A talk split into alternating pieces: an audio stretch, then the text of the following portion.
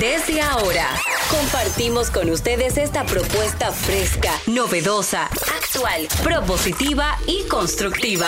El programa donde la radio y las redes sociales se unen para darte la información más completa y diversa. Bienvenidos al Mediodía con Mariotti y compañía. Al mediodía, al mediodía, al mediodía con Mariotti y compañía.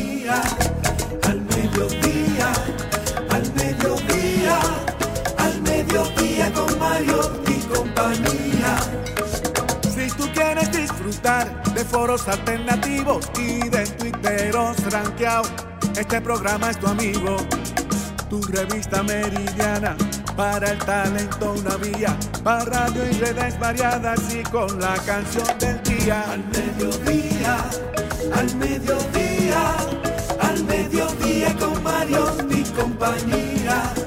Al mediodía, al mediodía, al mediodía con Mariotti y compañía. Si tú quieres disfrutar de Página para Izquierda, en la calle y el hogar, por eso no te lo pierdas, para que hablemos un poco de salud y nutrición. Vamos allí camino propio de moda y decoración. Al mediodía, al mediodía, al mediodía con Mariotti y compañía. Hola, mediodía, saludos, mediodía. Sean todos bienvenidos a su programa preferido, Al Mediodía con Mariotti y compañía, donde ponemos alas a las palabras para llegar hasta ustedes con información sin sufrición y diversidad divertida. Un servidor que les habla, Charlie Mariotti junior, feliz, agradecido de estar con todos ustedes. Gracias por sintonizarnos este lunes dieciocho ya de septiembre del dos mil veintitrés. A diferencia de todo el resto del año, este mes va como lento. Este mes se va tomando su tiempo. Será por el calorazo que está haciendo.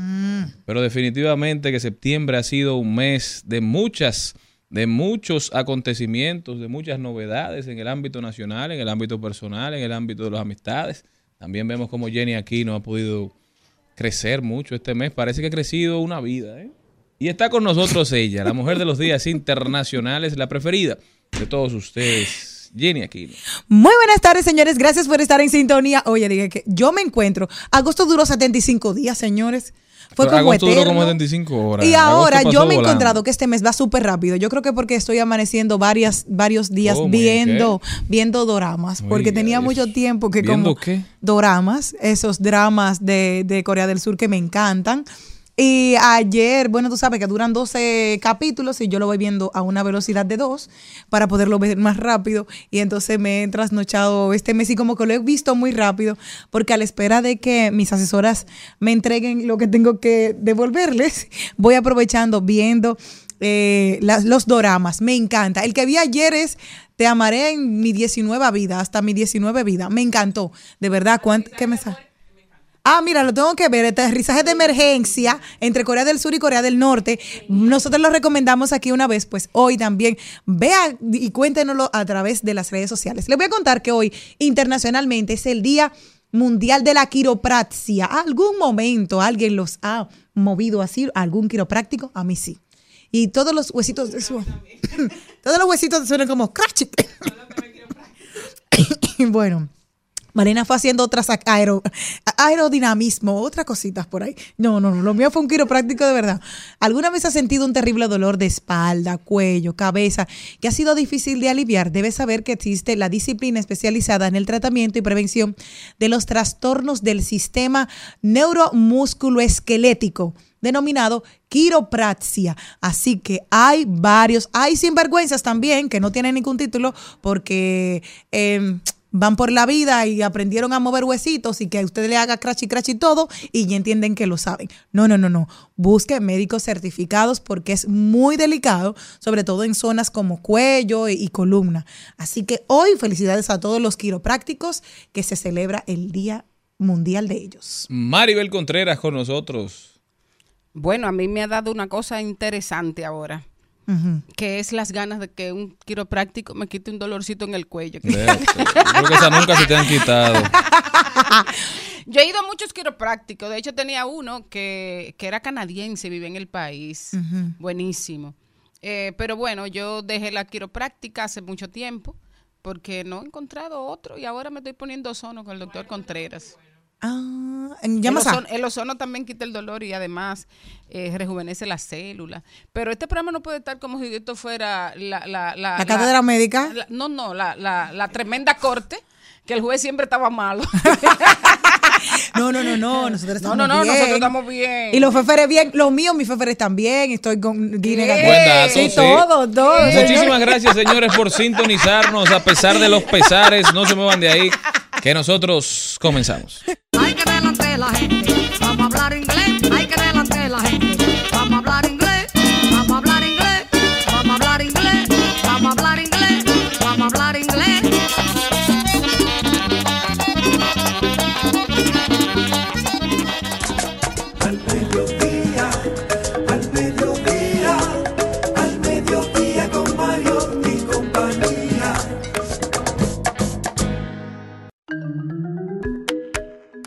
Aprovechar para desearle un muy feliz cumpleaños a esa leyenda de la música dominicana, Fefita la Grande, que mm. hoy cumple años, ¿eh, Maribel? Más adelante estará con nosotros Robert, la vieja Fefa. Yo quisiera ser como ella, tener esa alegría y esa vitalidad y esa esperanza que le da a todos a la edad que tiene. Mira, nadie sabe cuántos tiene, ya está como una de cuarenta y uno, punto, es, es, igual. Es que, es que dice eh, Uchilora que el merengue rejuvenece. Uh-huh. Porque fíjate que ca- casi todos nuestros grandes merengueros han, han durado casi cien años y uh-huh. en buenas condiciones físicas. Uh-huh. A eso ayuda, claro, el baile, la alegría, compartir con los otros, eh, tener un trabajito bueno, que le paguen mucho y tener amor también. Uh-huh, y a, uh-huh. a lo que tú agregas, los palitos. Uh-huh. Está con nosotros ya la vieja Fefa. Fefita, bienvenida. Feliz cumpleaños, doña. Ay, muchísimas gracias. Buenos días a ustedes. Buenos días al pueblo. Buenos días a República Dominicana. Un placer inmenso para mí a través de ese programa tan oído y de verdad me siento feliz y contenta. Para, nos, para nosotros es un, un placer y un orgullo tenerte, eh, Fefita, tener tu ejemplo de trabajo, tu capacidad eh, creativa, tu mentalidad, que es una mentalidad increíble, Fefita, cómo tú te has ido rejuveneciéndote y acopl- aco- a, acoplándote a cada generación que, que, en, la que, en la que estás. E inclusive cogiendo con humor hasta, hasta, hasta la gente que intenta de alguna manera relajarte. Ah, no, no, no. Lo que pasa es que yo soy una persona eh, muy creyente de Papá Dios, siempre estoy positiva, siempre estoy contenta, siempre estoy feliz. No pienso en eso de que desde de, de años, porque, óyeme, tengo para decirle a ustedes todos que tengo dos días buscando los jodidos ochenta y no lo encuentro. Me encanta.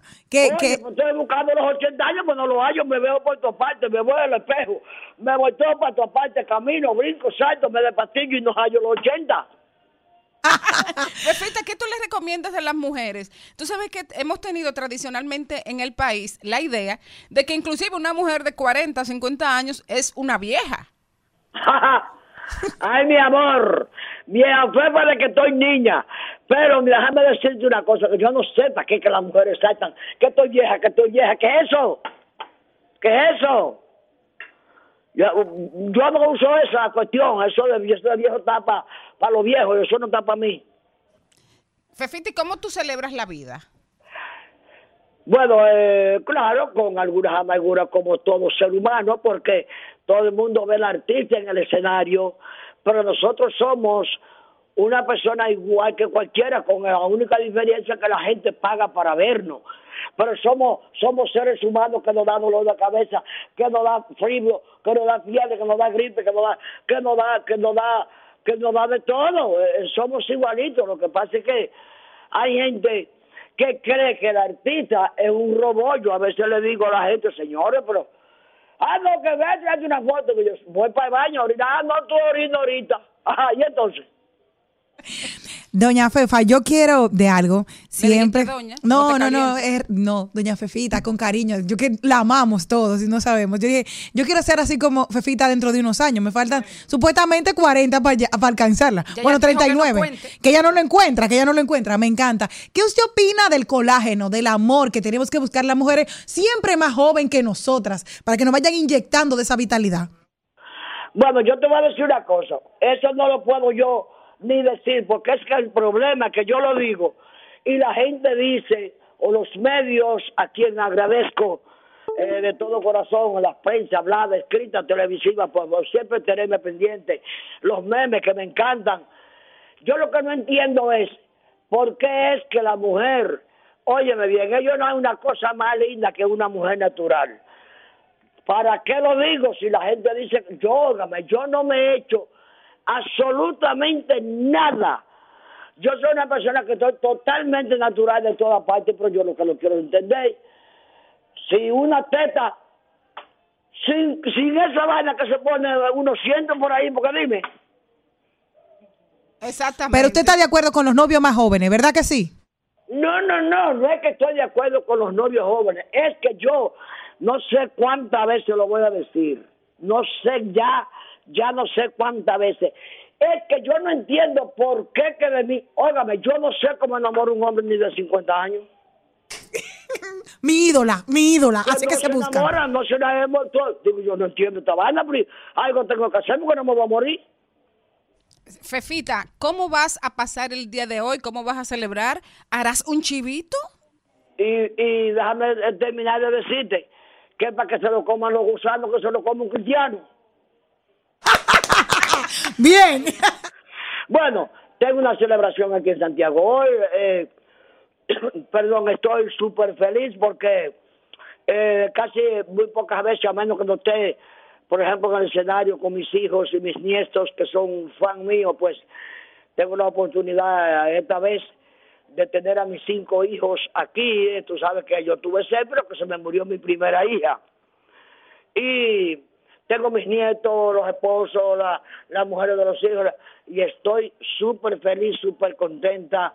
Antes de ayer estaba aquí, eh, les mandaron de Univisión una, una comisión completa, me hicieron muchísimas cosas bonitas. Anoche llegó eh, Telemundo Internacional y hay una fiesta grandísima aquí, en Jovelli, evento aquí en Santiago.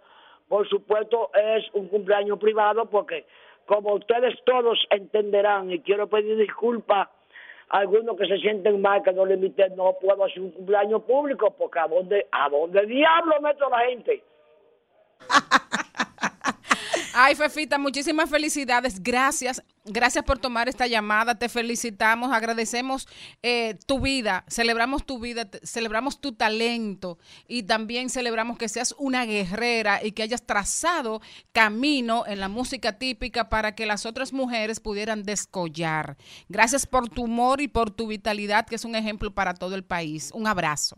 Un abrazo igual a ustedes, bendiciones, y tengo para decirles que de verdad, tienen el espejo de Fefita la Grande. Yo duré muchos años sola, llevando este, este tipo de, de trabajo, de este instrumento que solo se hizo para hombres, y que yo un día me atreví a cogerlo y a llevar al mundo mi alegría y mi música. Muchas gracias a ustedes. República Dominicana, gracias de corazón, los quiero. Un beso, un abrazo. Bendiciones.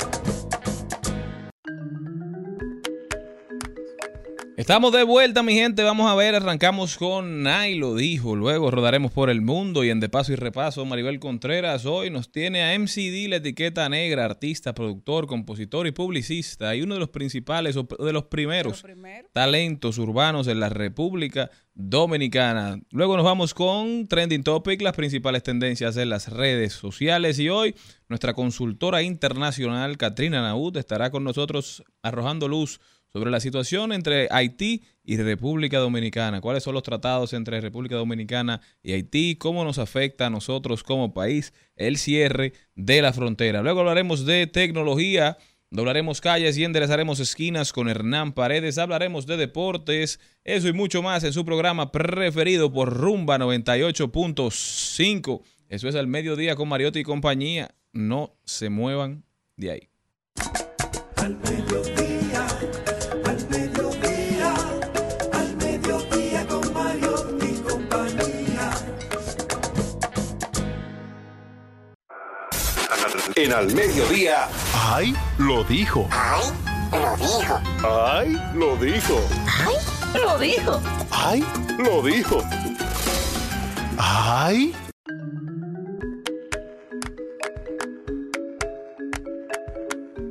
Ay, lo dijo, y encontré uno tan lindo y tan emotivo y tan romántico que cuando tú te sacrificas por una pareja como esta, yo creo que sí hay amor verdadero. Dice, no te quiero enamorar, pero si duermes conmigo te dejo dormir del lado de la pared, que me agarre a mí el cuco primero. Vea usted. Siempre todo el mundo tenía miedo de que el cuco venía, ahí viene el cuco, ahí viene el cuco, y siempre el cuco viene precisamente de lado. Por eso, para tú proteger a tu pareja, tú dices, yo me sacrifico y duermo delante para que el cuco me agarre primero. Ay, sí, qué lindo. Bueno, eh, Araceli Arámbula, que no deja Ay. de decir cosas, uh-huh. dijo que ojalá Luis Miguel, ojalá que ese gran artista también sea un gran padre. Mm. Ella dio unas repite, declaraciones, repite. ella dio unas declaraciones rápidas. Como en chisme esa mujer. ¿eh? No, no, no, no, no, no, claro. Hay que buscarle otro tema. Alejandro Fernández, con sus hijos en el escenario, con su nieta. Chayanne, gente que me ha atendido a mí con mucho cariño, con mucho corazón, que ha atendido a mis hijos, que mis hijos les tienen cariño a ellos y admiración. ¿Y cómo es posible que, o sea, tienen el papá que es un ídolo, qué bueno? Qué padre, mis hijos, les, siempre les he dicho, admiren muchísimo a su papá, porque su papá es un gran, gran artista, pero ojalá que ese gran artista también sea un gran padre para ellos. Pero no hemos recibido invitación para los conciertos, ni recibido invitación. Ay, es que no la han invitado para los conciertos con los niños. Y decían, no, espérate, y decían, claro, que ella, óyeme, que decían que, que sí, que él, que bueno, que por ser un astro, por eso no tenía tiempo para ir a visitar a sus hijos, pero ella pone, por eso ella ponía los ejemplos de, de, de otros grandes que dicen van al escenario. Miguel no puede ni con él, eso está demostrado ya, pero ella debe entender. Y le preguntaron por Paloma, que qué tal la relación con la nueva novia de, de Luis Miguel, y dice, imagínate, no hay ningún problema, ella era mi comadre, la que, la que cargó mi hijo en la pila de la cosa, y no, no, todo está bien. Cada vez que hablo veneno. Le tiró su guayabazo así como tranquilo, como fa, fa, tin. Mi comadre, mi comadre que no me habla ahora. Hay que poner esa canción de Johnny Ventura, con mi comadre, siempre ando juntos. Señores, también lo dijo James García. James es el presidente de la Cámara Dominicana de Aseguradores y Reaseguradores. Y dijo, en el país hay tres millones seiscientos ochenta y nueve mil trescientos cuarenta y ocho casas ocupadas según el censo. De esta cifra, solo el cero coma cuatro por ciento cuenta con un seguro. Es decir, solo diecisiete mil seiscientas viviendas han sido aseguradas voluntariamente, datos que son preocupantes con todos los acontecimientos que hemos estado viendo recientemente. Aquí no hay una cultura aseguradora realmente, la gente siempre, eh, el seguro que la gente usa es el si Dios quiere, y definitivamente cuando pasan las cosas entonces ahí vienen los lamentos. La realidad es que dijeron incluso que de esas diecisiete mil seiscientas viviendas aseguradas, aproximadamente el sesenta por ciento son segundas viviendas. Es decir, la gente ni siquiera asegura la casa en la que vive, sino que aseguran esas, esas propiedades de vacacionar, esas propiedades que según ellos están más expuestas porque están o frente al mar o están en las montañas, a veces no están lo suficientemente protegidas.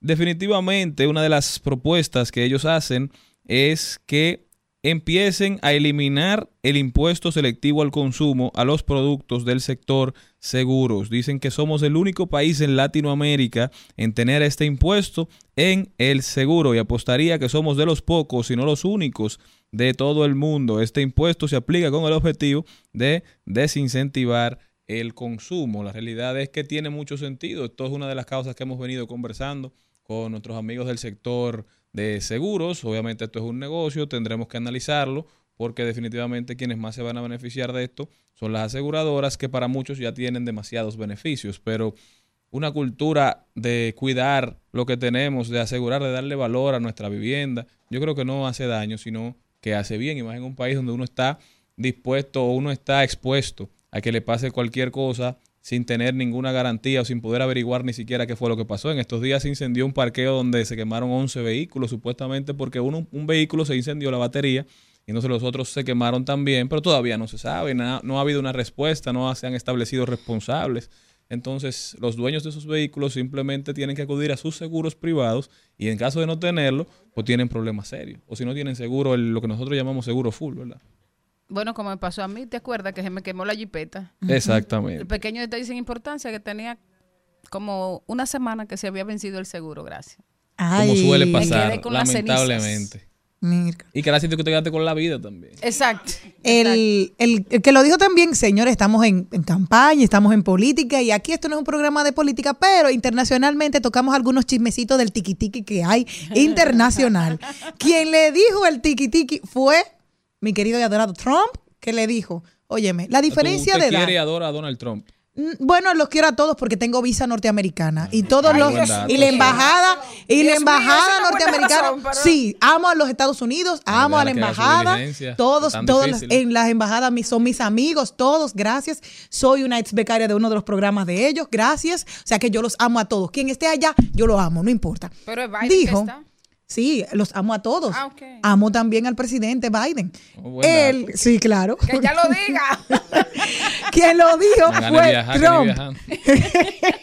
Decía Darían Vargas, decía Darían Vargas que el pasaporte dominicano es el pasaporte con menos poder de toda Latinoamérica, porque solamente nos aceptan sin visa en setenta países del mundo. Los únicos dos que tienen menos que nosotros son Cuba, que ya ustedes saben la realidad de Cuba, y Haití. Uh-huh. Entonces el de nosotros es el peor.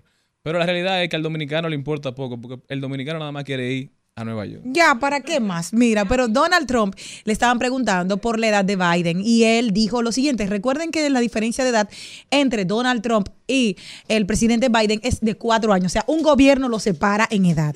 Y él dijo, no es demasiado viejo para buscar un segundo mandato, pero de una vez ahí dijo, cham, le metió su venenito y dijo, creo que es incompetente. Y esa fue la realidad que está internacionalmente diciendo. Y claro, del presidente Biden llegar al poder nueva vez en un segundo periodo, tendría ochenta y dos años, mientras eh, Donald Trump tendría setenta y ocho. Así que, señores, es lo que te digo, que por eso los Trump, chismes no solamente están Trump, en la pelota y el espectáculo. Por eso ya Trump no se está apalancando solamente en la edad de Biden, porque en una de esas discusiones alguien le dijo, pero líder, él nada más le lleva como cuatro años a usted. Mm, entonces mm. van picando cerca van picando cerca te tengo te tengo un, un último, y lo dijo para que me lleven por ahí mismo. Cuando en la Biblia dice mm. vuelve a tu primer amor, se refiere a Dios, no a tu ex, pedazo de idiota. Al mediodía, al mediodía, al mediodía con Mariotti y compañía. yeah. Que no le dan para ser sinceros. Eran las siete de la mañana y uno por uno al matadero. Cada cual tiene su precio, buscando visa para un sueño.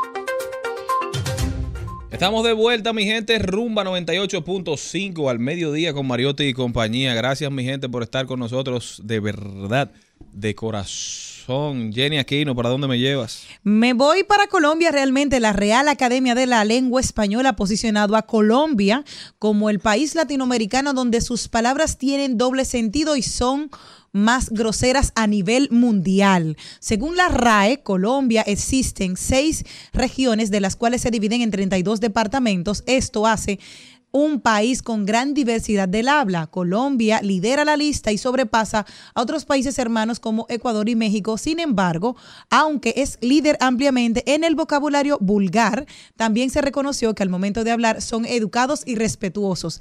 Entre las palabras groseras que más se destacan en Colombia está el hijo de pi, y la cual se utiliza en diferentes contextos expresando sorpresa, enojo, frustración, felicidad, admiración, entre otros. Gonorrea es otra de las palabras que más se dice porque está, es multiuso de acuerdo a la intención con la que se quiere expresar.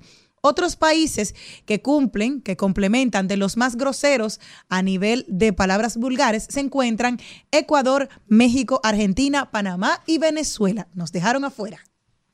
Bueno, yo me voy para Grecia, señores. Y es que en Grecia hay toda una revolución, una revolución de este tiempo. Se llama la revolución de las toallas. Y es que los lugareños están actuando allí por cuenta propia y tirando sus toallas en la arena para reclamar libre acceso a sus playas y a la naturaleza sin pagar un alto precio por ello. Así que mientras el público eh, está presente, la gente está revolviendo toallas en la playa, reclamando acceso gratuito a las playas. Las playas son de la gente, la gente, las playas son del público. No puede ser que exista un país del mundo tan visitado y tan querido como Grecia, cuyas playas sean todas de patrimonio privado y turistas. Ellos tienen derecho a su playa, ¿verdad? Uh-huh. Y hablando de playas, de medio ambiente, el ministro de Medio Ambiente del país, don Miguel Seara Hatton, expresó su preocupación por el uso de, pra- de plásticos de un solo uso y el FOMA, asegurando que los mismos están destruyendo este país, dice don Miki. Esto realmente está destruyendo nuestro país. Tenemos que hacer un esfuerzo con los hijos. No podemos utilizar un plástico de un solo uso que dura quinientos años en biodegradarse y utilizarlo por cinco, quince, veinte minutos y ya, y se bota. Y luego dura quinientos años haciendo daño a nuestra casa común, que es la tierra. Definitivamente deben tomarse medidas para la prohibición total de estos plásticos de un solo uso, porque la realidad es que le están haciendo mucho daño a nuestro país, le están haciendo mucho daño al mundo. República Dominicana, aunque no somos grandes contaminantes cuando hablamos de la escala global, es uno de los diez países que más afectado puede verse por los efectos del cambio climático. Un país con vocación turística como el nuestro, creo que debe tomarse estos temas muy, muy en serio y hacer un esfuerzo mancomunado para buscar verdaderas soluciones, cueste lo que cueste. Bueno, señores, y yo me voy para Suecia. Bueno, me encantaría que llegara mi nombre antes que yo, porque eh, esta, este país ha decidido elevar la recompensa financiera del premio Nobel, elevando en este dos mil veintitrés a novecientos ochenta y cuatro mil dólares la recompensa por ganar un premio Nobel. Estos premios se van a anunciar el día dos de octubre en física, química, literatura y paz, también eh, fisiología y medicina. El caso es que pasa de noventa mil dólares a once millones de coronas, o sea, novecientos ochenta y seis mil doscientos setenta dólares debido a la caída reciente de la moneda sueca. ¿Tú te salvaste cuando te ganes tu Nobel? Uh-huh. Yo espero que... Yo, un millón yo, de yo, dólares. Yo espero sí. que, pase, que pase de un millón cuando yo llegue. Claro, que no te lo quiten en impuestos. Me voy a Francia, señores, porque las redes sociales se han inundado con una polémica y críticas contra un ginecólogo que se atendió a tratar en su consultorio a una mujer transexual. Un hecho ocurrido en la, lugar, en la localidad Pau, al sur de Francia. La secretaria del Galeno fue quien le comunicó a la paciente transexual que no sería atendida porque solo atiende a mujeres de verdad. Tras ser rechazada, la joven difundió la historia por un S O S Homophobic, una organización de apoyo L G B T, donde señaló que los comentarios trans, transfogos, eh, espérate, transfobos y discriminatorios que le infirió el ginecólogo. Estaba en shock, era la primera vez que sufría un episodio de transfobia y fue muy violento, comentó. El médico, por su parte, explicó que era incapaz de examinar a una persona trans, indicando que científicamente un hombre es un hombre y una mujer es una mujer. Incluso si, le, si se considera mujer, yo creo que es un hombre. Bueno. Señores, no se muevan de ahí. Antes de irnos, vamos a resaltar los resultados de el informe de World Justice Project sobre la corrupción en el Caribe, que establece cuáles son los participantes de la vida pública que nosotros los dominicanos consideramos más corruptos. Todo basado en una muestra de más de mil personas que se entrevistaron en esta situación, en este estudio, y En primer lugar, oigan quiénes están, los partidos políticos. Un cincuenta y nueve por ciento de la población entiende que los partidos políticos son corruptos. Luego están los miembros del Congreso Nacional con un cincuenta y cuatro por ciento. Luego, con un cincuenta y dos por ciento muy cerca, están los miembros de la Policía Nacional. Con un cuarenta y siete por ciento están los funcionarios que trabajan en el gobierno. Mm. Con un cuarenta por ciento estamos los abogados de oficio. Con un treinta y nueve por ciento los funcionarios que trabajan en el gobierno local, en las municipalidades. Mm. Con un treinta y nueve por ciento también, empataditos ahí junto con los fiscales, que tienen un treinta y nueve por ciento también, jueces y magistrados, el sistema de justicia. Mm. Con un treinta y siete por ciento funcionarios de las aduanas, con un treinta y cinco por ciento los funcionarios de la administración tributaria, treinta y cuatro por ciento para los empresarios o para los empleados de empresas de servicios públicos, treinta y tres por ciento para los agentes del tráfico. Y así sigue. Señores, definitivamente que la ciudad dominicana ve su institucionalidad lacerada. Tenemos que abocarnos a tener un diálogo cierto, a ser más transparentes, a tratar de recuperar la confianza de la gente para crear amor por la patria, para crear orgullo por la dominicanidad desde República Dominicana. Porque uno es muy orgulloso cuando está afuera, ¿eh? Exactamente. Pero cuando estamos aquí somos los primeros en acabarnos los unos con los otros. Yo quiero crear ese sentimiento de amor, de empatía, de respeto para los dominicanos en República Dominicana. Y, y aprovechando ese comentario tuyo, tú sabes que yo estaba pensando esta mañana, tú sabes la cantidad, señor, vamos a sembrar amor, la cantidad de gente que se pasa el día entero maldiciendo al otro mientras va manejando. No, pues yo estaba pensando en eso los otros días, una locura, un tigre bajó el vidrio y me dijo de todo. O sea, y, a mí me pero porque yo no lo estaba dejando pasar en una intersección, pero porque yo entendía que yo podía pasar y avanzar en el carril de la izquierda, pero él no estaba viendo que el carril de la izquierda estaba vacío, entonces él entendía que la única opción era él pasar, o sea, era que él pasara o que entrara el mal. Así no me dio mismo tiempo a responderle porque yo me sorprendí, me agarró, me agarró desprevenido, pero y se veía un señor muy decente, un señor mayor incluso, claro. Y que me sorprende lo rápido que cambia uno de ser un ser humano educado y decente y formal, que respeta la norma de convivencia, mm. y de que agarra un guía se convierte en una perfecta en un bestia. Monstruo, uno se un convierte monstruo. En un animal, de verdad, y oye, dispuesto a cualquier cosa por cinco segundos. ¿Tú sabes señor, por qué no estamos en el ranking? Porque no nos midieron conduciendo. Si estuviéramos en el ranking de Colombia, yo, habríamos quedado en el primer lugar. Oye, yo esta mañana me puse a orar y dije, Señor, si a nosotros nos llega la mitad, una cuarta de lo que cada día nos desean y nos dicen a través de sus carros, de sus motores, eh, eh, peleando de toda la manera, todas las maldiciones que estamos echando cada día al aire en este país, no. Eso da pena. Y salen los insultos más obscenos de la bolita del mundo no, cuando no, están no, manejando. No, no. Mujeres que tienen en, en su carro un bumper sticker que dice, hija de Dios. Exactamente. Mentándole la madre a cualquiera, en cualquier esquina. Confía en los Dios. Los hombres ni se diga. No salvajada, no, no, de, na, tenemos que cambiar la cultura no, de cómo no, nosotros no, manejamos. Aquí se maneja a la defensiva el, el, y a la el, ofensiva. El diablo está suelto. Uh-huh. Y está en la calle de Santo Domingo. Cójalo suave, señor. No esos ser. piques son piques momentáneos. Salgan media hora antes, una hora antes, cada vez que tengan no, que, que, que recorrer un trayecto. Yo estoy haciendo así, mira, uh, haciendo paz. Hay que santiguarse para andar en la calle dominicana. Y, y, y orar, aquí nadie da paz. Ceder el paso aquí, ¿qué es eso? Ajá. Ceder el paso. Imposible. Usted se está volviendo loco. Eso, eso no existe aquí. Eso no existe. Lo único que me gusta a mí son los letreros. Lo que me gustan son a mí los letreros cuando los carros están sucios. Dios te hace milagro, pero no te lava el carro. Señores, pero, pero oye esta. Anoche, eso fue increíble. Yo estaba esperando para echar gasolina. Mm.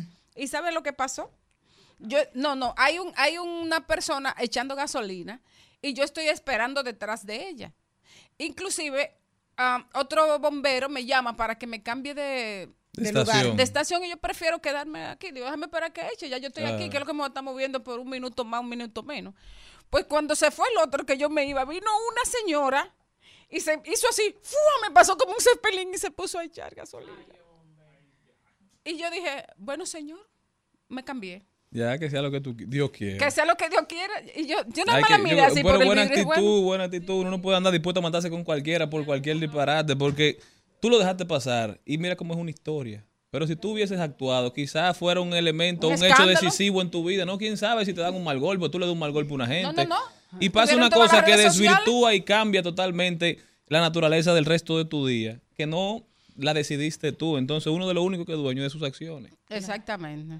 aunque a veces me gustaría tener. De paso, de paso y repaso en Al Mediodía con Mariotti, con Mariotti y compañía. Te presentamos De Paso y Repaso. Unas estrellas, unas copitas, una noche entera, una luna nueva, una luna llena, como prefieras. Si me mueves esas caderas, te enseño cómo se llega, donde tú quieras, como prefieras. Si me mueves, si me mueves, yo te beso por doquiera, como tú quieras, donde tú quieras. Ay, Marianela, son tus caderas, que bien las lleva, bien que te quedan. Ay, Marianela, ay, Marianela, son tus caderas. Pero señores, señores, aquí estamos contentos, estamos como medio nerviosos porque tenemos aquí a la etiqueta negra, M C D, etiqueta negra, artista, productor, compositor, publicista, bueno, hasta cineasta, porque yo vi que el otro día estaba estrenando un documental. Bueno, señores, M C D, bienvenido a, a nuestro programa, feliz de tenerte aquí y, y oyendo ahí a Marianela. ¿Y por qué Marianela? Bueno, primero, gracias por la... la invitación. Estoy bastante bien, gracias a Dios.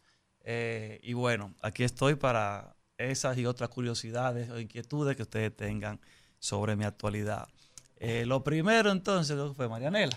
Bueno, Una Marianela, vez. señores, Marianela es el sencillo que estábamos escuchando ahí. El primer sencillo que se desprende del disco Otro Afro Caribeño, que está aquí ah, grabado sí, en su grabado pecho, en pecho sí. eh, de M C D, la etiqueta negra. Así es. En la actualidad eh, acabo de preparar un álbum que se llama así mismo Otro Afro Caribeño, porque como algunos conocedores de mi carrera sabrán, en el dos mil tres hice el álbum Afro Caribeño, que fue donde fusioné eh, ritmo de todas las islas con ritmo de la música autóctona dominicana.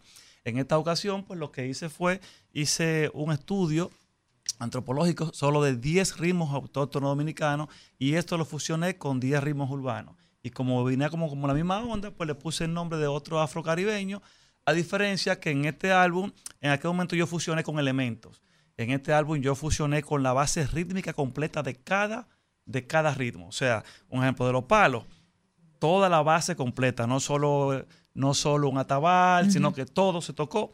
Y así mismo entonces con los elementos que fui cogiendo de la parte urbana, junto al productor Bass Breaker, que fue quien fue, fue mi cómplice uh-huh. para preparar este nuevo álbum que se llama Otro Afro Caribeño. En el caso de tu nombre, en sí la etiqueta negra, un nombre M C D, M C D, la, M C D, etiqueta la etiqueta negra. ¿De dónde viene y cómo te la pusiste? ¿Y por qué, por qué así en inglés y en español? ¿Cuándo hablo en chino?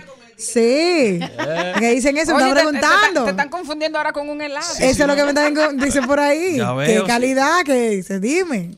Bueno, pues sí, lo que pasa es que eh, yo vengo de los inicios del rap aquí en República Dominicana uh-huh. y en los inicios del rap, eh, nosotros la, la, la cultura que teníamos era justamente la que llegaba de los, afro, norte, los afroamericanos, que era, se llamaba M C, uh-huh. al que canta rap. Como maestro, ese era como el maestro de ceremonia. El maestro de ceremonia, Marco for Control. Ese es el, como el alias a todo el que cantaba eh, rap, hip hop.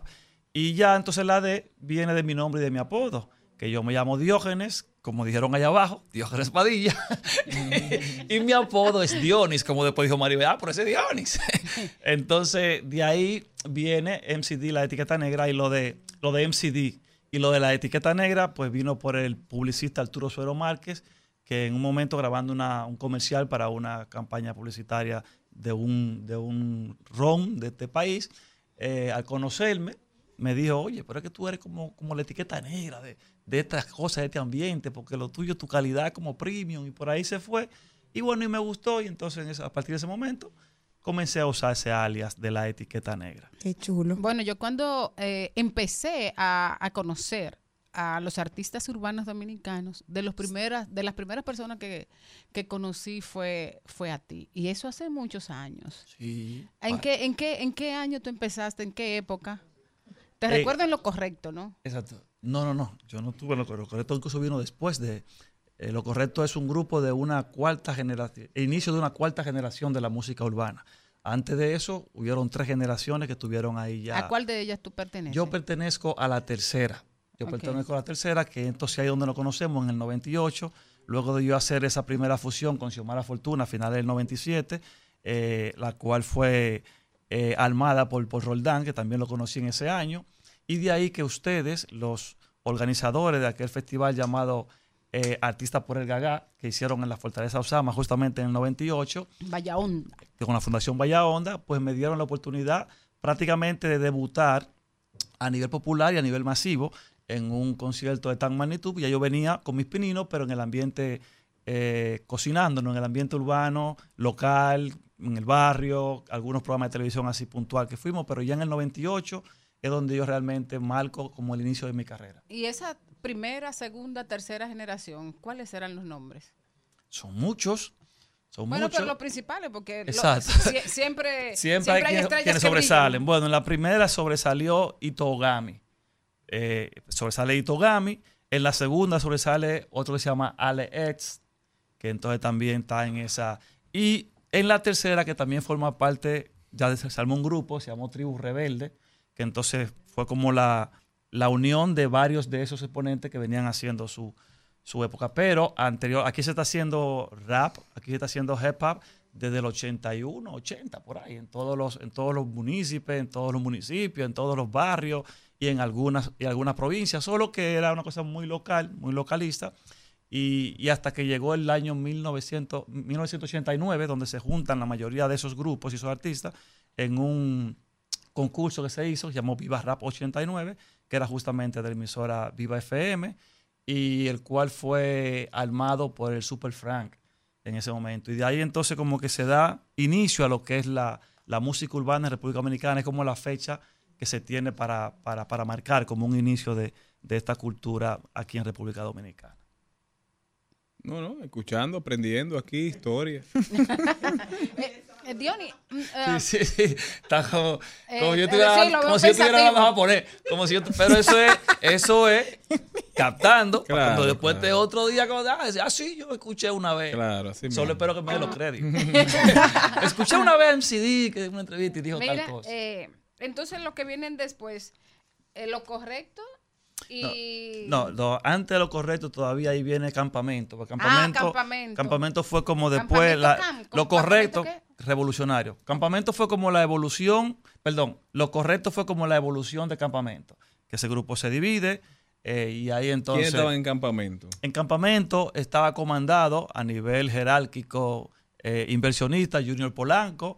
Eh, luego el director, y coordinador y productor, eh, guionista y todo, tu amigo Núcleo Salomón, quien Duro. Era el que armaba todo el engranaje con los muchachos.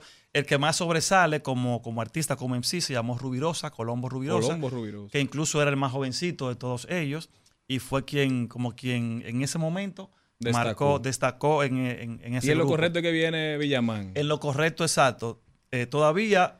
Eh, ya aún estando Campamento existía ya Villamán con un grupo que se llamaba Lo Crudo, que pertenecía, eh, era él y Hitler Faraón, y también eh, habían otros grupos que formaban todo, sobre todo el sector de Villa Duarte específicamente. Y luego entonces a partir de ahí, eh, cuando estos grupos se dividen, el núcleo tiene también la idea de juntarlo a todos, pero de manera individual, y de ahí arma la cooperativa empresarial Lo Correcto, Exacto. que era un grupo, valga la redundancia, un grupo de grupos uh-huh. y artistas que tenía cada quien su proyecto individual, y entonces se unieron ahí para, para hacerlo en conjunto, y sacaron un álbum, sacaron varios álbumes, y de ahí sobresale eh, Villamán y Sinfín, que fueron como los dos exponentes que más sobresalieron de ese, de ese conglomerado, y como grupo, como grupo, Experiencia, eh, Junta de Vecinos, y ahí también Omni, que formaba parte también de lo que era Experiencia. Y, bueno, y después viene Charlie Family. ¿O no? Sí, Charlie Family ya fue como quien dice la, la culminación de lo que era el rap underground en República Dominicana. A nivel de ahí entonces salen, en esa ecuación salen artistas como el Lápiz, como Joa, Toxic Crow, que no perteneció literalmente Blade, a Charlie Family. Exacto, que no perteneció literalmente a Charlie Family, pero estoy hablando de, del momento, el ¿no? Momento, de, sí. de los que estaban ahí, Enigma, eh, y todo ese grupo entonces que se arman de los muchachos, y a partir de ahí es como la... La, esa juventud que venía subiendo, que ya casi no sabía de nosotros, lo que estábamos, sino que ellos llegaron con otro estilo, otra forma y conquistaron entonces ese público que venía subiendo eh, y que le gustaba y que ya tenía más conocimiento de lo que era el hip hop a nivel nacional y a nivel mundial. Y entonces a partir de ahí, eh, Charlie Family, de ahí entonces fue como, hasta ahí fue la pausa del hip hop, del rap real full. Ya de ahí para allá entonces vinieron los individuales, viene Lápiz como individual, viene Jova como individual, vienen saliendo otros exponentes, Toxic Crow con su, con su compro récord, Vakeró que sube, que sube de San Pedro, eh, el cual ya también tenía un movimiento, lo mismo que hablamos ahorita, de, de muchísimos años haciéndolo, pero en San Pedro, bien local, pero en el momento que, que, le, que tuvo la oportunidad de, de subir, que incluso fue cuando yo lo, cuando yo lo invité a participar en, en, en un tema que hice, que justamente se grabó en San Pedro, y a partir de ahí entonces los muchachos de la capital comenzaron a conocerlo, y ya luego él sube en ese, en ese, en esa amor y amistad hasta ese momento con, con Lápiz y ese coro, y luego entonces división y cosas, y ahí viene, se partió el Lápiz y entonces se armó el juidero. Eso, sí. eso sucintamente es la historia del rap en la República Dominicana. Exacto, pero a nivel pregunta, de hip hop. Pero una pregunta, eh, ¿pudieron ustedes visualizar en algún momento que eso que ustedes estaban haciendo era una siembra para lo que hubo de venir después? Bueno, yo diría que no, porque realmente el futuro es incierto y es muy raro a veces que uno te diga que esto es, porque sí teníamos la creencia de que esto era una música que llegó para quedarse, porque incluso llegó hacia nosotros. Eh, después, ya cuando llegó a República Dominicana, ya tenía aproximadamente quince años que se estaba haciendo en los Estados Unidos y zonas... Y, y otros países, incluso mismo Puerto Rico sobresalió primero que nosotros, con, con exponentes como Vico C, Rubén D J, que, que estaba en esa, D J Nelson, que es quien produce y quien da a conocer a Vico C. Realmente quien presenta a Vico C es D J Nelson, no es ninguna disquera de nada, y así sucesivamente. Eh, y ya eso, eso sonaba aquí antes de nosotros eh, realmente haber explotado.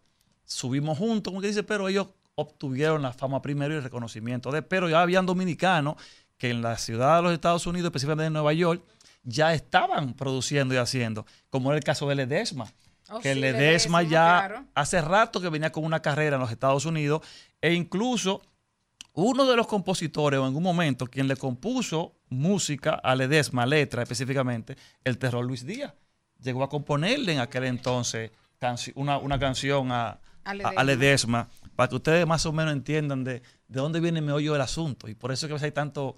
Tanto dime directo que todo el mundo quiere ser papá, todo el mundo uh-huh. quiere ser pionero, todo el que llega a una emisora a hablar de algo se quiere coger todos los créditos que él fue que hizo, que fue inventó, pero sobre todo ante... cuando están en un momento. ¿Qué tú dices como uno de los principales precursores de lo que hoy es el movimiento urbano en República Dominicana? El papá del rap dominicano no es el apiconsciente. Sería una cosa ilógica. ¿Ilógico? Totalmente ilógico, porque para tú ser el papá, si a eso vamos ejemplo a lo que estamos armando, tú debiste prácticamente... Como decimos a nivel familiar, el patrón, de donde sale todo. Ni siquiera fíjate que tu papá tiene un papá. Claro. Y a ese tal vez tú, ese es tu abuelo, ¿no? ¿Verdad? Pero, pero, pero por lógica, por más que sea, entre la herencia, lo que sea o algo, primero está tu abuelo que tu papá. Claro. Entonces tú no puedes, un ejemplo, tú no puedes hablar del legado de tu familia comenzando por tu papá. Porque estás, lo estás haciendo mal. Pero hay épocas y hay momentos. Exacto. Entonces, quizá el que abrió sí. la puerta esa, esa es la para lo que hoy conocemos, te ahora digo, no para sí. lo que había. Ahora que siempre sí. es reconocido también Exacto, la influencia pero, que tuvieron en él esos Itogami, la influencia que tuvo en el Colombo. Exacto. Hasta ahí estamos bien, one, pero entonces pero, es, la, es la palabra. O sea, es el momento. Sí, como conocedor, que veo que domina un poco... Eh, el término, para preguntarte mucho con D J Saiwan y compañía. Qué va, un fan. Entonces, ese es el detalle. Porque un ejemplo... Fíjate que es como la comunicación. Siempre dice el padre de la comunicación. ¿Quién es el padre de la comunicación dominicana? Jackie Núñez y Freddy Vera. Entonces dime a alguien antes de ellos que haya retumbado. Había, había. Pero, okay, pero dime que hayan sido populares y que hayan retumbado y demás. Bueno, eh, estuvo el propio, eh, por ejemplo, estuvo Freddy Ginebra, uh-huh. estuvo Rafael Solano, uh-huh. estuvo René del Risco. Ok, y entonces ahí viene. Pero te dicen... Freddy y Jackie. No te dicen nada más Jackie, nomás te dicen Freddy. Porque ya ellos vienen cultivando, pero acabo de preguntarle a una comunicadora de larga data y también a ti, y ustedes me están mencionando otros.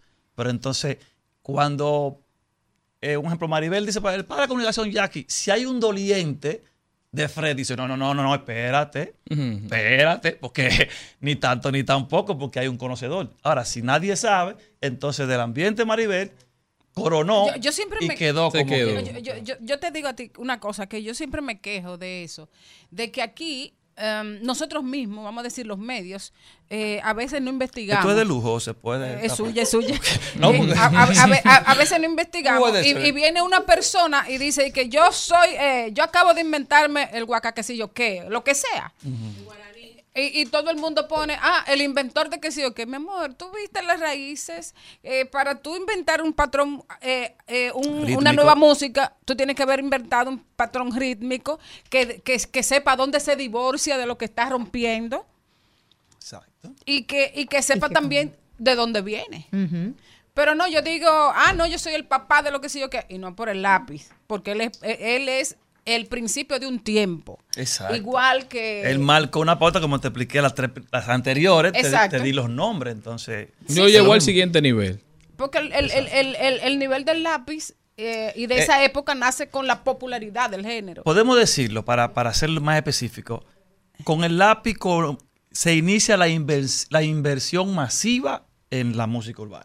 La inversión masiva de que lo agarraron, siéntese, usted va a hacer esto. No, y yo, se pagó para que las cosas funcionaran como más. Ya comienza la industria. La grandeza comenzó del lápiz, exactamente. Industria. Comienza la industria y terminan las islas, los movimientos de, de municipios. Cal- y se convierte en un movimiento nacional. Exacto. Basado en una figura que era Lápiz Consciente, que fue quien abrió la puerta para lo que hoy es el movimiento urbano. Pero no, no, no. Ahí bueno. Como el, negocio. El, no, no, no. Para el rap, porque para el movimiento urbano quien lo abre es Don Miguelo con la cola de motor. Ay, sí, el primer reggaetón que se pegó, es verdad. Movimiento urbano. Sí, sí, sí, sí. Sí. Es verdad, es verdad. Movimiento es verdad. popular. Movimiento popular. Es cierto. La es historia cierto. comienza, que por eso es que lo que digo, ni siquiera de esa época, esa etapa, a nivel del movimiento urbano, ni siquiera le cae la gota del papá, porque ahí está Don Miguelo que lo hizo primero. Como rap Entonces, dominicano. Es que, es que eso es lo que yo digo siempre, hay que llamar las cosas por su nombre. No es quitarle, es llamar las cosas por su nombre, porque el papá del cae. Pero tal vez el papá del movimiento, el que inició el movimiento, no. El movimiento masivo lo comienza Don Miguelo. Así es. El primero que ah, sonó, no, y, y, es sí, válido, sí. y es válido, y es válido. ¿Algún problema? Para eso, para eso, para eso es el fanatismo. Eh, señores, espérense que, que, que yo no vine vino, a hablar de eh, eh, M C D vino a hablar de, de otro afro sí, que nos diga caribeño. Que nos vamos ya. Di, dinos ya. La, eh, eh, a, será, será ahora el viernes, este viernes veintidós, vamos a hacer la presentación de este álbum en el Centro Cultural Banreservas a las siete de la noche. Es con reservación, tienen que inscribirse. Eh, usted busca así mismo, me sigue en mis redes o sigue la, la del centro y ahí va a estar el número donde usted llama para inscribirse. Eh, estaremos presentando el álbum con, con el grupo, la, la orquesta en vivo completo, la agrupación completa, todo lo que sean los elementos. Será el álbum entero será presentado. Y eh, a los que ya pudieron ver o no han visto, entonces... les invito, a la redundancia, a visitar YouTube, donde está el primer video del primer corte promocional de este álbum que se llama Marianela, para que usted tenga una idea de más o menos por dónde que viene este álbum y cuáles son la, las innovaciones que están en este álbum, que ya un par de gente me dijo, tú debiste rapear más, este no va para rapear más, este era para hacer eso que se hizo ahí, así que vayan a ver para que usted entienda de qué se trata. Específicamente comiencen, le digo, ahí en YouTube está, usted pone encima M C D Marianela y le va a aparecer el video de una vez ahí en el fondo. Una última pregunta. ¿Seguro? ¿Te consideras sí. artista urbano o sigues siendo rapero? Bueno, para nivel comercial. O alternativo, por tiene el tres. Exacto. A nivel, digamos popular, artista urbano, para ya como que... Claro, ahora, ¿cuál, me preguntan, ¿cuál es tu área? Raíz fusión. Esa es mi área donde yo fusiono raíz urbana. Entonces, de por eso incluso he adoptado ese, ese nombre a mi música, a lo que yo hago y a lo que muchos hoy en día, gracias a Dios, están siguiendo la dinámica y tengo ese género. Escúchenlo de nuevo, ¿eh? Que yo le puse nombre. Se llama Raíz Urbana. Todo lo que ustedes vean con fusión de urbano, con música folclórica dominicana y demás, es el término que yo le puse Raíz Urbana porque lo, fue quien lo inicié. Y fue quien hasta la fecha le he dado seguimiento y por el cual es, he luchado. Y gracias a Dios, muchos hoy en día fusionan con estos ritmos autóctonos dominicanos. Pero dinos adiós con unas rapiaditas para que no olviden mm. las raíces. Oh. El caribeño bestia negro, pa' mi gente alta y mi gente de guero, mi gente de ciudad y mi gente de pueblo. Mi gente es el mundo entero, no importa el color ni el idioma que hables. Si no eres mi hermano, serás mi compadre, de sangre o de calle. Yeah, the world is mine, no doubt, que tú lo sabes. El mundo entero es mi país, el mundo entero es mi gente. Donde quiera que yo llego, hago mi ambiente. Si me conociste, me llevo en tu mente, estoy cien por ciento presente. Si estás vivo, eres testigo que el mundo entero yo está conmigo. You speak English or be my side. Si hablas español, está conmigo. Ley pali italiano, está con me. Ese bu para francés. Venía a ver moi, monsieur.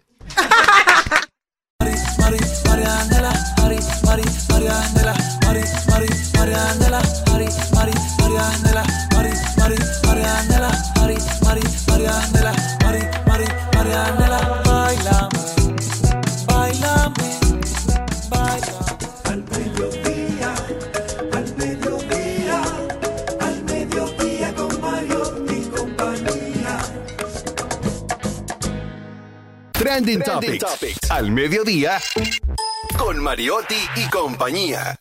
Presentamos Trending Topics.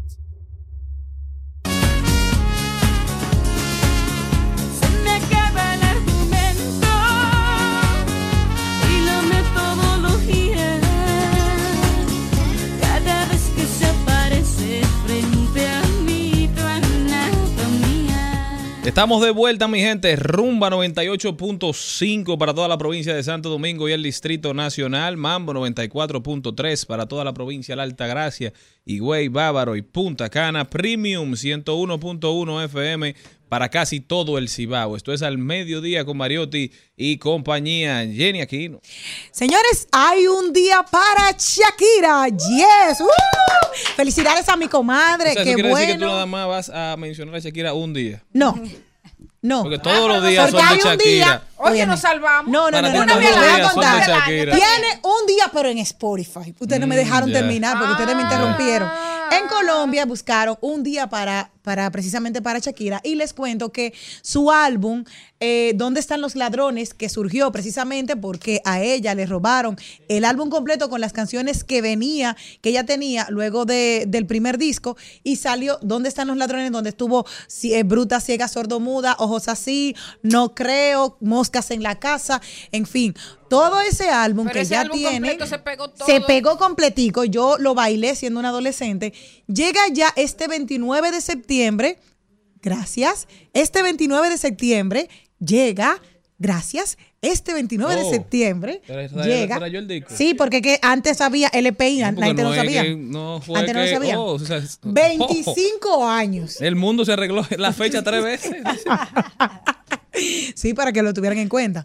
Eh, hace veinticinco años que surgió este álbum y recuerden que la canción eh, más escuchada de ahora mismo en Spotify de ella es Hips Don't Lie, que tiene un millón trescientos sesenta y tres mil doscientos ochenta y uno. Por esa canción porque le tuvo que pagar un dinero a Luis Díaz. Exacto, Hips Don't Lie, que tiene eh, la, baile la calle en la noche, baile la calle en la día. Tiene ese pedacito que, ella cogió, el que él cogió. Ahí, ¿cómo ahí le decía está el terror, Maribel? Mira esa Murano de Shakira. La, el Shakirazo, el Shakirazo. Exactamente. El Shakirazo le puso él. Precisamente va a tener veinticinco aniversario este álbum y ella tiene, eh, ha estado súper activa este año, señores. Hay que recordar que solamente la canción de Bizarrap tiene setecientos ochenta millones de reproducciones actualmente y este veinte de septiembre lanza la nueva que ahora viene con música regional llamada El Jefe. Así que, mi amor, lo que le faltaba era que le rompieran el corazón para que volviera a la Shaki. Felicidades para ella. Señores, también tendencia el Cuerpo Especializado de Seguridad Fronteriza Terrestre, el CESFRON, porque apoyados por agentes de la Dirección Nacional de Control de Drogas, tranquila, Katrina, que no, no, no te voy a dañar el tema. Apoyados por agentes de la D N C D, arrestaron a dos individuos quienes trasladaban a bordo de un camión Daihatsu cuarenta pacas de un vegetal que se presume marihuana, camuflajeadas en sacos de fruta y productos agrícolas. Hay que ser o muy guapo o muy tonto para, como está la frontera en estos momentos, usted intentar pasar un camión con lo que sea, cualquier sustancia ilegal. Definitivamente, si eso fue lo que agarraron, yo no quiero saber los otros. ¿Qué más? Uh-huh. ¿Alguna otra tendencia? Entre otra de las tendencias que se están comentando en estos días, ¿cuáles son los himnos más hermosos del mundo? Señores, nos dejaron fuera. Estoy triste porque realmente pusieron un no, ranking. Eso fue que no lo oyeron. Sí, eso fue que no lo... Es... Oigan, ¿quiénes están en el ranking? Número uno, la Marsellesa de Francia. Eh, The Star de Estados Unidos. El tercer lugar lo tiene Kimigayo de Japón, el himno de Japón. El África de Sudáfrica, Kosi Sikelel, ese es el otro. Y India, Yana Gana Mana. No es Opa Kam Style. No, no, no, no. Es Yama Gana Gana, que es uno de los más hermosos. Nos dejaron fuera, sin embargo, cada vez que hemos ido a un... a uno de esos eventos olímpicos, dicen que las notas gloriosas de nuestro himno nacional son una de las más bellas, música y letra, tanto de José Reyes. Aquí. Señores, también tendencia a Botero. Ustedes saben que falleció el pintor y escultor colombiano eh, a los noventa y un años el viernes, ¿verdad? Pero lo que se ha disparado son las búsquedas sobre el artista y la principal pregunta es ¿por qué Botero pinta gordas? Claro. Esa es la principal pregunta en todo Google, señores. Y hay una respuesta. Señores, que, es, que lean. En diciembre de dos mil dieciocho, en una entrevista con la revista Vanity Fair, Botero dijo lo siguiente. Para él, lo voluptuoso era un motivo de gozo. La idea general de la belleza considera que las mujeres deben ser delgadas. Pero entonces llega un artista que produce una dilatación de la forma y dicen que pinta mujeres gordas. Dijo en esa conversación, ya saben, la voluptuosidad, motivo de gozo, aprendan. Sí. Bueno, señores, otro que es tendencia es Nacho Cano, ese famosísimo autor, eh, compositor eh, español, eh, líder de, de Mecano. ¿Qué pasa? Que eh, Mecano va a hacer una gira triunfal uh-huh. y dentro de ese contexto Nacho se ha despachado Con, con esta declaración. Es muy fuerte la dictadura en la que vivimos. Esta dictadura se parece mucho a la de Franco, mucho. Ya no puedes decir lo que quieras ni pensar como quieras. Hay unos patrones que te obligan a hacer de una manera, lo que ha despertado un hervidero en toda España y, su, y sus tentáculos en Latinoamérica en referencia a ¿vive España una dictadura? Mm. Bueno, no sabemos. Señores, tenemos dos de las últimas tendencias del día de hoy que tienen que ver con el mundo del espectáculo. Primero, una boda. No sé. Bea, Fra Brea Frank se casó este fin de semana. Ay, felicidades sí. para él. Muy linda. Muy íntima. Me Brea, gustó la boda. Tipo. Fue muy íntima. Solo el las rector personas, de la U C A. Solo las, las personas muy cercanas asistimos. Yo la asistí por el periódico. Pero... fue muy íntima, la gente no estuvo. Y claro, hoy se reveló. ¿Tú estabas que, muy emocionada? Sí, claro, yo casi lloré porque no conocía a la novia y era hermosísima, o sea que sí, me encantó la boda, hermosa. Yo estaba emocionada y bien hecho, que siga manteniendo su relación así, lejos de redes. Y, y, a, ella, y a ella se le metió el acento español porque yo estaba hablando del país. No, yo no lo dije nada. Ole, ole y olivas, no. Los, lo otro que tengo que contarles es que hoy la querida y adorada Francisca ha develado que el bebé que va a tener es varón. Wow, el día de hoy, qué bello, otro varoncito para ella, que claro. sean felices. Y luego de esa imitación de una periodista española, gracias a las gracias a televisión dos española. Personas que no cambiaron el dial, nosotros regresamos. Este amor ya no entiende de consejos ni razones, se alimenta de pretextos y le faltan pantalones. Al mediodía, al mediodía.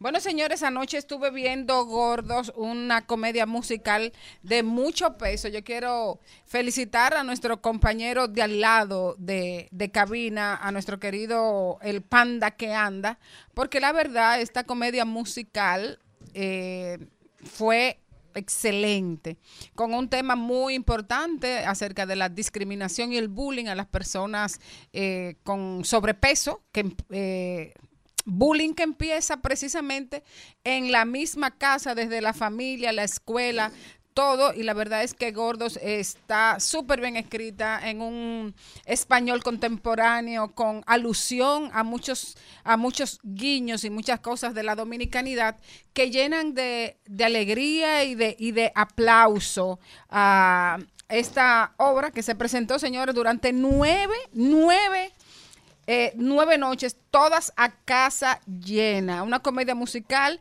eh, basada en la historia de Johnny, un adolescente que sufre de obesidad desde la niñez. Un papel increíble, ese, ese libreto que es de Nicolás Hernández, Emmanuel Bonet con los arreglos musicales, eh, Alejandro Espino en la dirección vocal, la dirección musical de Junior Basurto, la escenografía de Jamie Díaz. Todo fue un a pedir de boca. Yo espero que pronto las repongan y que esa, esa comedia musical pueda llegar a muchas más personas que van a disfrutar de un elenco de gente con mucho talento en un musical hecho, pensado e ideado para la idiosincrasia del dominicano. Y que puede ser, por supuesto, internacional, tal como decía el Panda, pero es muy buen, muy buen, o sea, mucho concepto, mucha calidad. Así que mis felicitaciones a él y a todo el elenco. Uh-huh. ¿Y nosotros? Al mediodía, al mediodía, al mediodía con Mariotti y compañía. Katrina Naúd está con nosotros. Katrina, bienvenida. ¿Cómo estás? Siempre un placer tenerte con nosotros. Muchas gracias. Para mí siempre es un honor compartir con ustedes y hablar de asuntos de relevancia nacional y más el tema haitiano, que es un tema en tendencia en nuestro país. Cuéntanos, Katrina, ¿qué está pasando ahora mismo? ¿Cuál es la situación actual, la realidad, la verdad? Porque hay mucha desinformación rodando por las redes, por los periódicos. Hay mucha gente preocupada, mucha gente que no entiende lo que está pasando. Cuéntanos qué, cuál es la situación. Bueno, nosotros tenemos una situación eh, con Haití y quiero remontarme a lo que establece el tratado del año mil novecientos veintinueve, el Tratado de Paz, Amistad y Arbitraje, que establece ciertas obligaciones para las partes contratantes, entiéndase República Dominicana y Haití. Y este eh, tratado, en su artículo diez, establece obligaciones en cuanto al uso de los ríos y también del curso de las aguas, en donde las partes se comprometen a no realizar ninguna obra que tenga como objetivo cambiar o modificar, o como bien dice el tratado, eh, mudar las corrientes de esos ríos y de esas aguas, y también cambiar el objetivo del curso de las mismas. Y en ese tenor, este artículo también dice que ese párrafo de ese artículo diez no se debe de interpretar de una manera de que se prive su uso. Y aquí hay un elemento muy importante, porque una cosa es el uso eh, de ese curso de agua para fines agrícolas, industriales, de riego, de, de riego, perdón, y otra cosa es el desvío del cauce del río.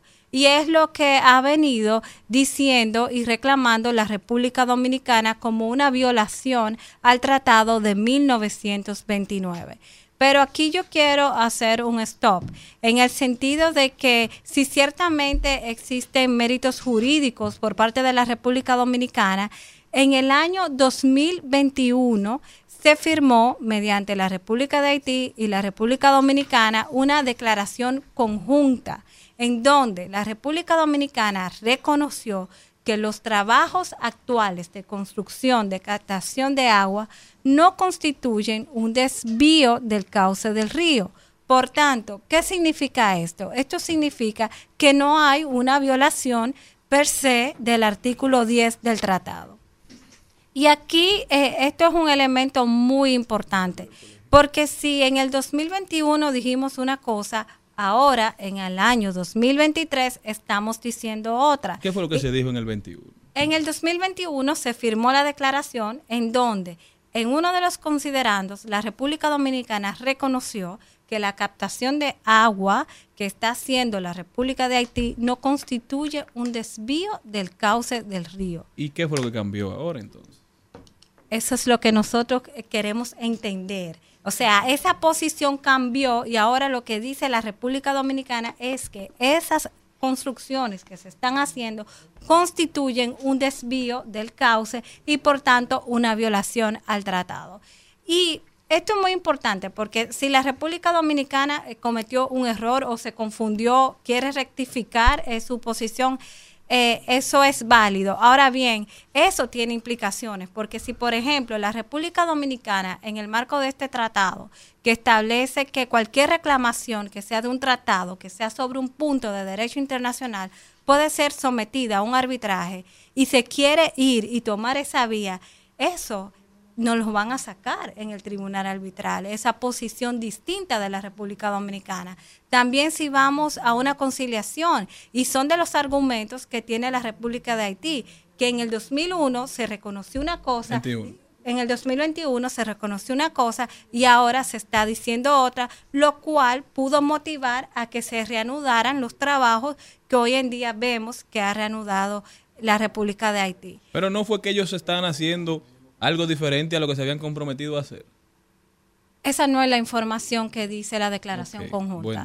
Eh, esa no es la declaración y eso es una información que debe de proveer el gobierno de por qué en esa declaración conjunta se reconoció eso. Y yo creo que esas son de las informaciones oficiales eh, que debemos de tener.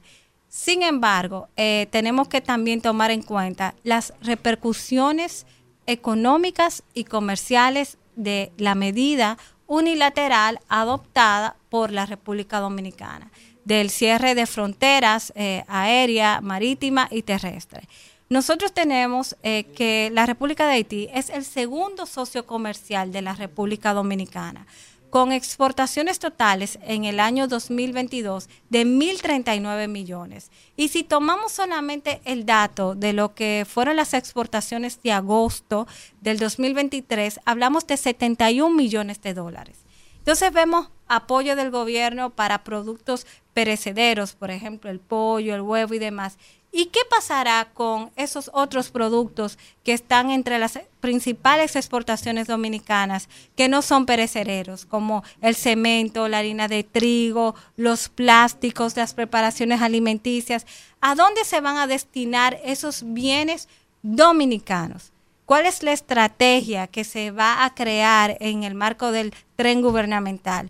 Y yo creo aquí que el impacto económico y comercial de la República Dominicana es muy grande y no creo que la República Dominicana pueda resistir a un cierre eh, de larga duración o de media duración eh, de frontera con Haití, siendo este nuestro segundo socio comercial y no habiendo un plan de buscar alternativas de nuevos destinos, de nuevos mercados de exportación, porque lamentablemente esto no se hace en el corto plazo.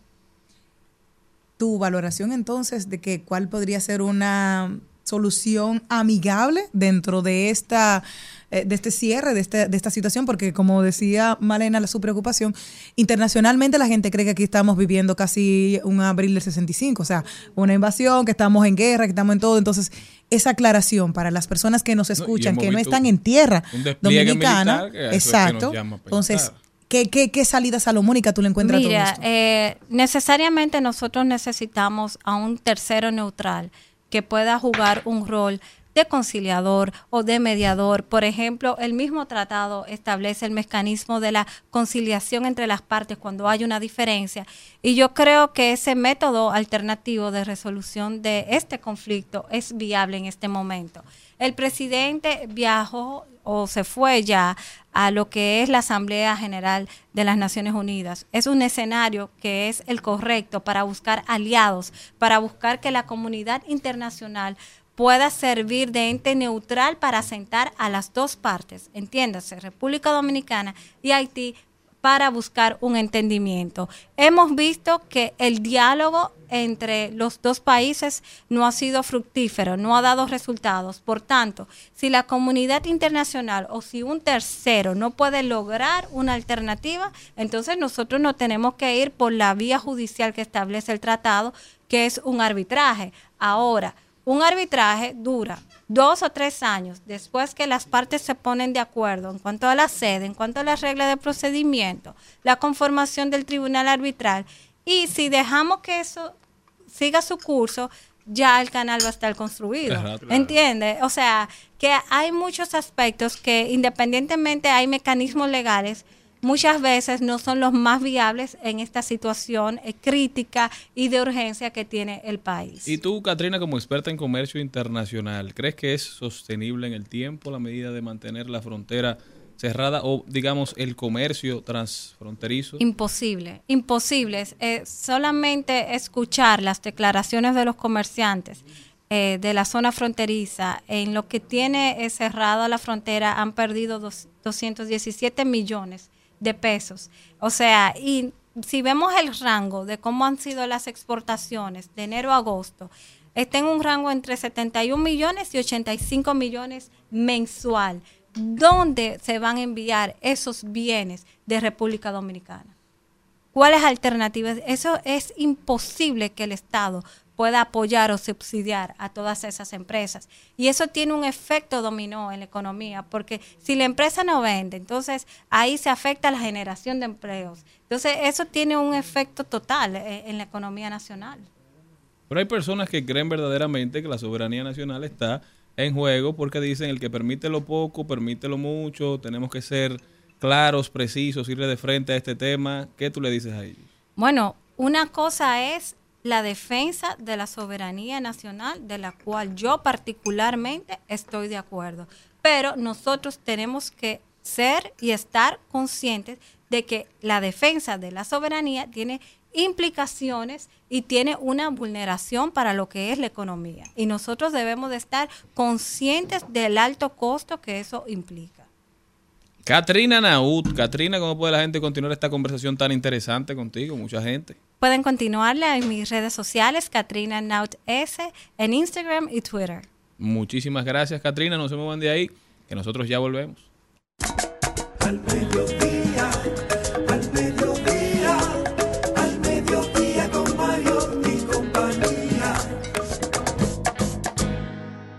Hay poder, los dobles principios, que reclaman los descarrón, la noche serena, las sirenas de la libertad, cual clarín.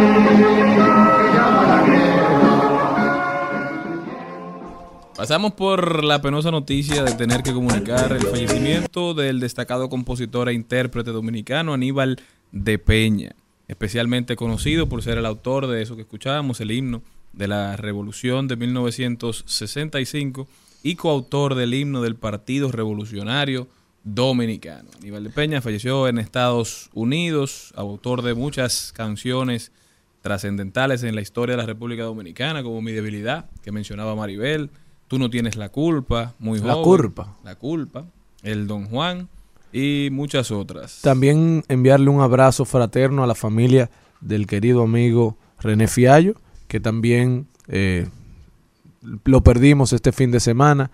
Eh, recordar que René fue un columnista del periódico El Nacional, eh, que durante muchos años tuvo El Bufeo, que era una participación med- con un toque de comedia del acontecer político y de las actividades que se habían dado en la semana. Paz a sus restos. Al mediodía, al mediodía, al mediodía con Mariotti y compañía.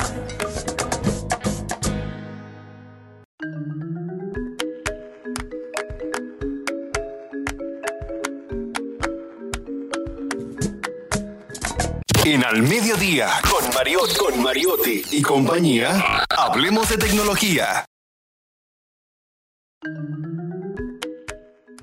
Atención a los usuarios de Twitter o de X. Hace algún tiempo Elon Musk había prometido la opción de hacer privados los me gusta.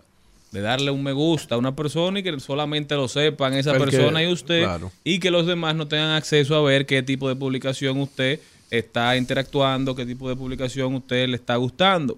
Eso tiene sentido, ya que en muchas ocasiones esas interacciones públicas pueden causar problemas a los usuarios al mostrar su apoyo a ciertas causas o figuras controvertidas. Esto será un, digamos, beneficio para los usuarios premium, los que paguen por el uso de la plataforma, Y así, si usted quiere proteger sus likes, si usted quiere proteger la información de qué le gusta, de qué usted apoya, si para usted un like significa apoyo, porque hay quienes le dan like a publicaciones para que se viralicen, para contribuir a que más personas la vean. Pero si usted no quiere que los otros sepan a qué usted le da me gusta, esta será una alternativa que Elon pondrá a su disposición. Y además de eso también, eh, el me gusta es algo seguido y, y, que, y que también lo, los algoritmos usan para establecer cuáles son tus intereses. Claro, claro. Y la plataforma lo, lo seguirá sabiendo, pero esto es más para proteger a las personas, por ejemplo, los políticos a veces, que tú quizás... En los Estados Unidos se usa mucho que analizan todo tu historial de uso de redes para armarte, digamos, un argumento en contra o a un favor. Expediente, un, un expediente. expediente. Entonces, hay a quienes le sacan likes, por ejemplo, a estas modelos de Instagram, o le sacan like a, un, a una publicación de, de una noticia que es nociva para los niños, digamos. Si usted le dio un like a eso, quizás sin querer o quizás no por apoyo, sino porque usted sigue el medio, entonces después te lo sacan, lo utilizan en tu contra diciendo, miren algo de lo que está a favor fulano. Eso es basa, básicamente en esa dirección. Mira, y a, y, a, y, a, y, y a veces uno que, que le da like a cosas nada más porque la está publicando, a veces hasta sin leerlo, le da like rápido. Claro, hay usuarios a los que uno le da like sin ver lo que pone, en apoyo, en solidaridad. Yo todos mis amigos que son influencers, que no son muchos, son como dos o tres, todo lo que suben yo se le, le doy y like. A veces sin, sí, y a veces uno puede, sin tener tiempo para leer. Claro, eso puede traducirse en, en beneficio para ellos. Ahora hay una comunidad afectada por esta decisión. ¿No van a preguntar cuál? ¿Cuál? ¿Cuál? Oh, la comunidad de las tóxicas, la que van chequeando a, a quién le da like su compañero. Y los tóxicos. Ah, bueno, sí, porque hay tóxicas y tóxicos. Claro. Le tengo otra noticia de tecnología y es que hay una, se ha denunciado que normalmente los teléfonos iPhone, si tú pones una cámara delante, vas a, a notar, eh, puede ser apagada delante de, del objetivo. Cuando estás observando tu celular iPhone, cada cinco segundos hay un destello en tu cara. Y esto se ha hecho viral a través de las diferentes plataformas sociales para saber qué sucede. Una experta explicó que así como la computadora normalmente después de cierta inactividad se, se, rela- se ralentiza y se, y se duerme, el iPhone toma tus facciones para saber de que tú estás en movimiento, de que estás utilizando el teléfono y con tu parpadeo esto le indica de que no se puede quedar como dormido o bloquearse porque hay una persona que está utilizando, por lo cual va utilizando tus datos biométricos para ir actualizando de que continúe eh, encendida la pantalla porque tú estás trabajando en el celular. Pues esto decían, ok, perfecto, pero mis facciones que va tomando, ¿qué hacen con ella? Y sigue esa disyuntiva de que la gente no quiere cada vez más estar y tiene mucha preocupación de que lo están observando todo el tiempo tu celular, pese a que hubo esta información de que simplemente es para que tu celular no se duerma o no se bloquee, porque sabes que tú lo estás utilizando y cada cinco segundos te va tomando ese destello de luz, porque es imperceptible a los humanos, pero solamente lo pueden ver porque es infrarrojo a través de otro aparato electrónico, sigue la disyuntiva y la gente sigue metiéndose en terror con esto que sucede, porque la tecnología nunca duerme. Así mismo es, así mismo es. Al mediodía, al mediodía, al mediodía con Mariotti y compañía.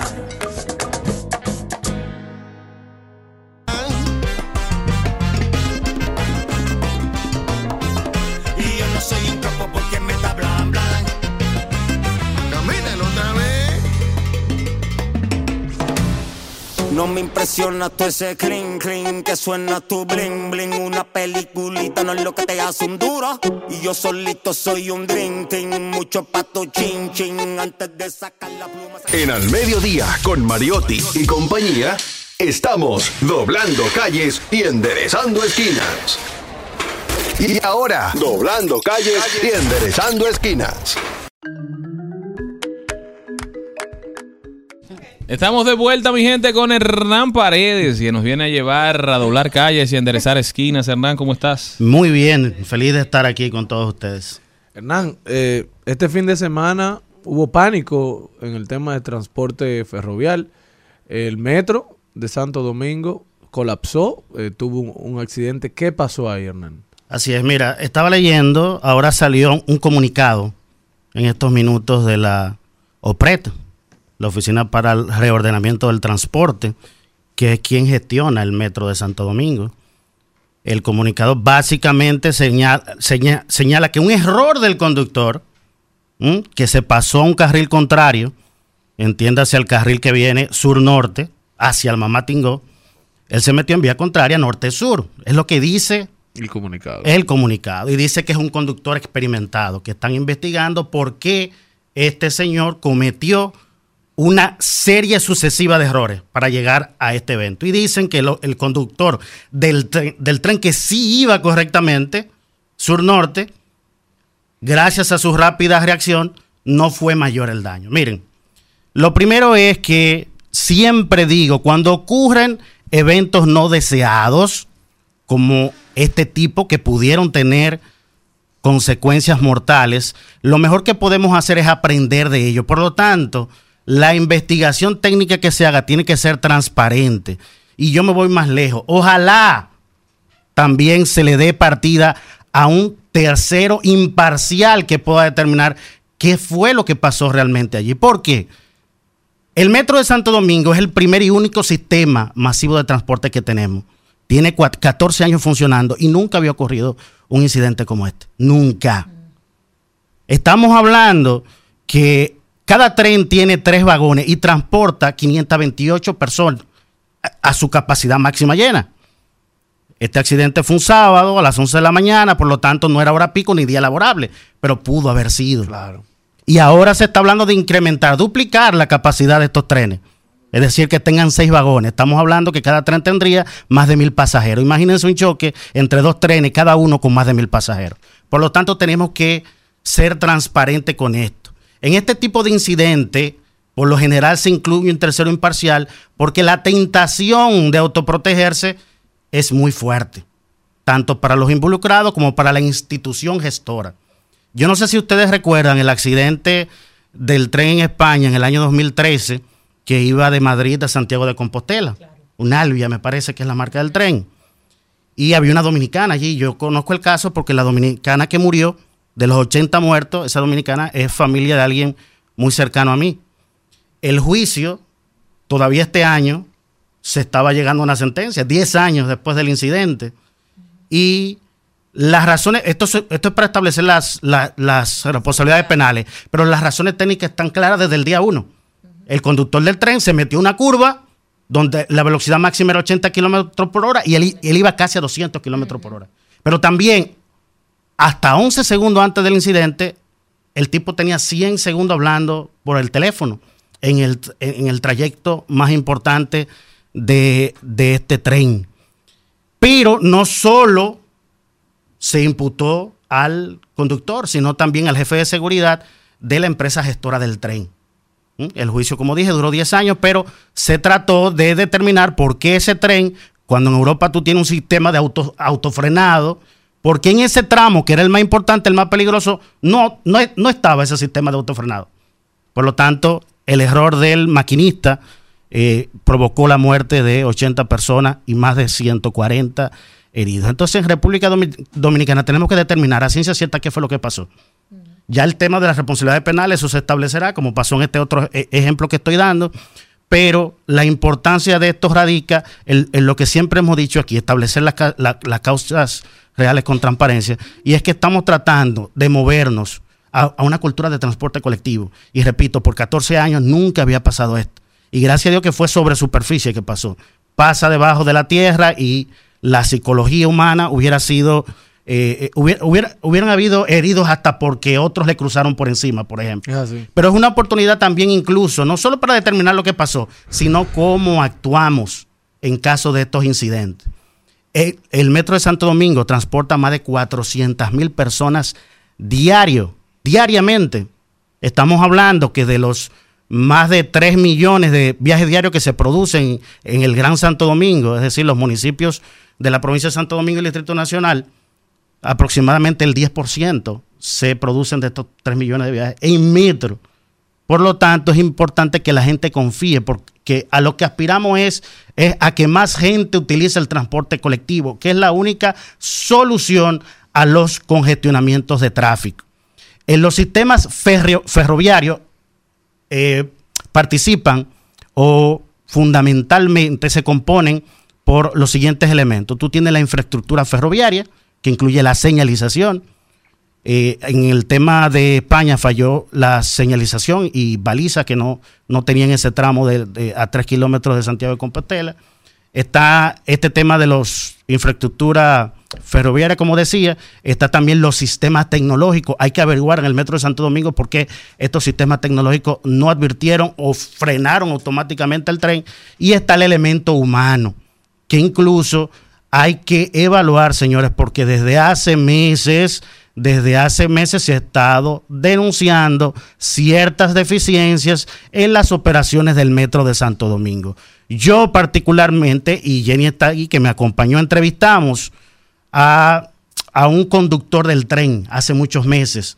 Era de las primeras protestas de empleados del metro porque decían que tenían condiciones paupérrimas. Estamos hablando, señores, que ese muchacho, no recuerdo el nombre, Jenny nos decía que ni siquiera le daban cinco minutos para comer. ¿Cómo vas? Imagínense no una persona al frente de un vehículo moviendo más de quinientas personas uh-huh. y no le dan el chance ni siquiera para comer.